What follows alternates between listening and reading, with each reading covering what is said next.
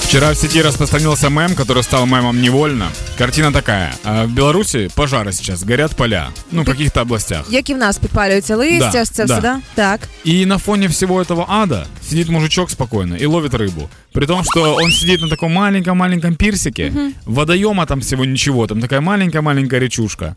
И сзади него просто все горит. И он спокойно максимально сидит. И очень символично, что в сети уже м, на место рыбалки посадили Лукашенко, а происходящее на фоне — это настроение в стране. Я еще подумал, что я для себя сделал вывод из этого фото, что это невероятный просто дзен. Тебя окружает городская суета, а ты спокоен, занимаешься своим делом. Потому що у чувака там взагалі нічого навіть не, не Можливо, дрогнуло. м- можливо, ми не знаємо, що відбувається в нього вдома. Знаєш, можливо, для нього це все от пожежа на фоні. Це вже дурниці. Можливо, в дитини зуби ріжуться, знаєш, і там паніка. На самом деле нашли его э, реп- репортеры, поговорили с ним и спросили, почему так. Он говорит, так эти пожары каждый год, чего их бояться. Ну, то есть человек Божечки. настолько привык к такой типа жизни. И я подумал о том, что в принципе удобно. Ты поймал рыбу, кинул на траву, не, ну, перевернул пару раз. Ну, и звісно, все, и готово.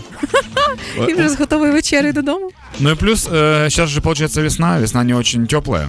И так спинки тепло, спинку греет. Я, я, я когда Я зимой... купую все собачий шерсть. Да, я когда зимой дома готовил, у меня индукционная плита, Ага. и ты ее когда выключаешь, она еще какое-то время теплая. Я приготовил, оперся на плиту, стою, грею спину себе, ну нормально. Боже, Даня, так старість приходить в 30 років. Возможно и так.